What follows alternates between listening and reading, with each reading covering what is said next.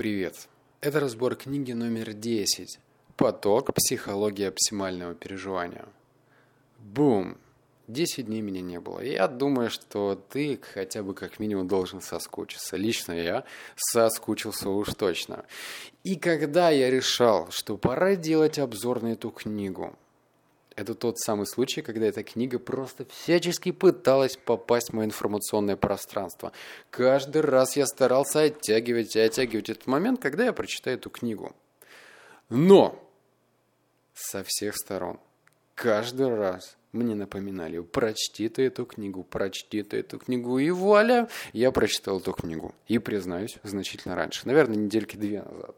Когда я читал эту книженцию, и мне не покидала мысль, что Блин, ребятки, кто советовал мне эту книгу? Это же по большей степени массовая литература по тому, как нужно медитировать.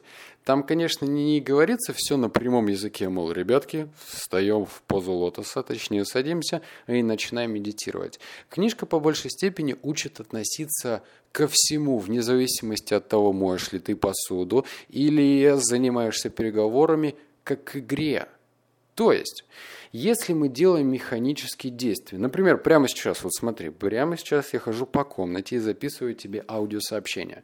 Если бы это была рутина, и мне приходилось бы каждый раз делать одно и то же, то я бы выгорала. Мне бы стало это неинтересно, и я бы, э, ну, вообще бы приуныл. Ну, так уж, честно, между нами.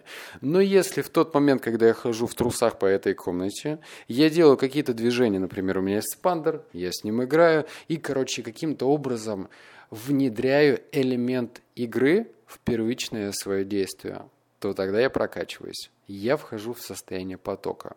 Или, например, я иду по улице. Я, кстати, поскольку уже медитирую почти год, я начал обращать внимание, что я научился ценить одиночество. Это безумно круто. Это когда ты идешь по улице, и вокруг в целом-то серость. Я не знаю, как у тебя, может, ты на Багамах сейчас это слушаешь, но если я иду по Новосибирску, у нас тут, э, да, серость. Я смотрю по сторонам, я пытаюсь зафиксировать какие-то маленькие детали, потому что они прикольные. Серьезно, я подхожу к дереву, э, надеюсь, это не выглядит по-дурацки, но я прям смотрю на кору этого дерева, я смотрю на листья, я смотрю на землю и начинаю видеть то, что я никогда бы не заметил.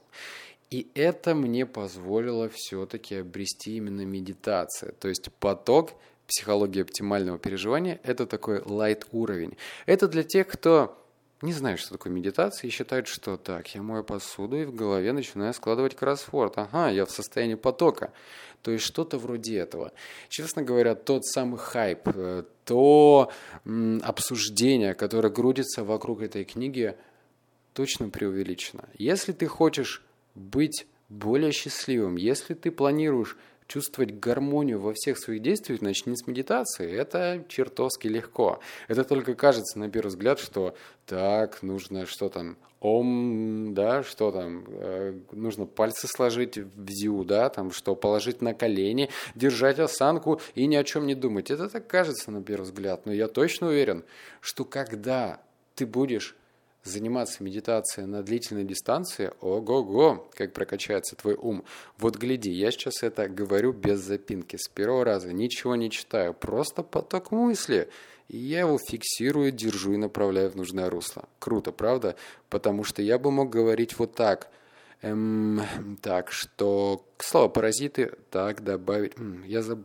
А, что? А, ну, вот так, понимаешь, да, меня? То есть поток мысли на длинную дистанцию, и я не отвлекаюсь. Хотя я хожу по комнате и нажимаю на спандер. Кстати, ты слышишь или нет этот момент? В общем, если ты хочешь только вступать в эту движуху и понимаешь, что самое главное и ценное, что у нас есть, это голова, и мозги нужно прокачивать и развивать, то читай поток. Если ты понимаешь, что ты уже ну, на уровне медиум находишься, что ты уже такой немножечко прошаренный и понимаешь, как все устроено в этом мире, то рекомендую тебе все-таки поприсматриваться к литературе под названием медитация и все, что с ней связано. Кстати говоря, чем мне помог чем мне помогла книга «Поток». Например, с 2014 года я пишу бложек свой, и он за это время стал самым читаемым.